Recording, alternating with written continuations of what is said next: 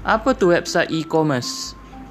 Pernah tak anda guna website macam Lazada ataupun Shopee untuk beri barang secara online?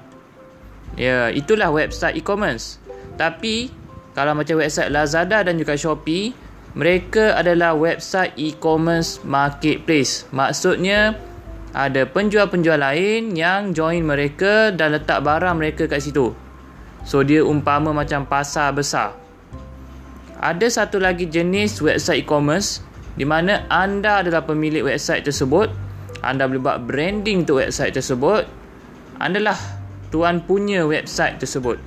Itulah website e-commerce retail yang mana anda boleh miliki dan jual produk anda menggunakan platform e-commerce. Kelebihan utama e-commerce ni adalah pelanggan dapat pilih produk di website anda. Mereka boleh buat bayaran kat situ. Anda boleh semak bayaran dan dapatkan detail mereka, confirmkan bayaran mereka dan post. Secara automatik juga stok yang anda dah set dekat uh, dalam sistem e-commerce tu akan diupdate secara automatik. So banyak kerja-kerja boleh di um, diautomasikan untuk memastikan anda dapat fokus kepada perkembangan bisnes, fokus pada growth bisnes anda.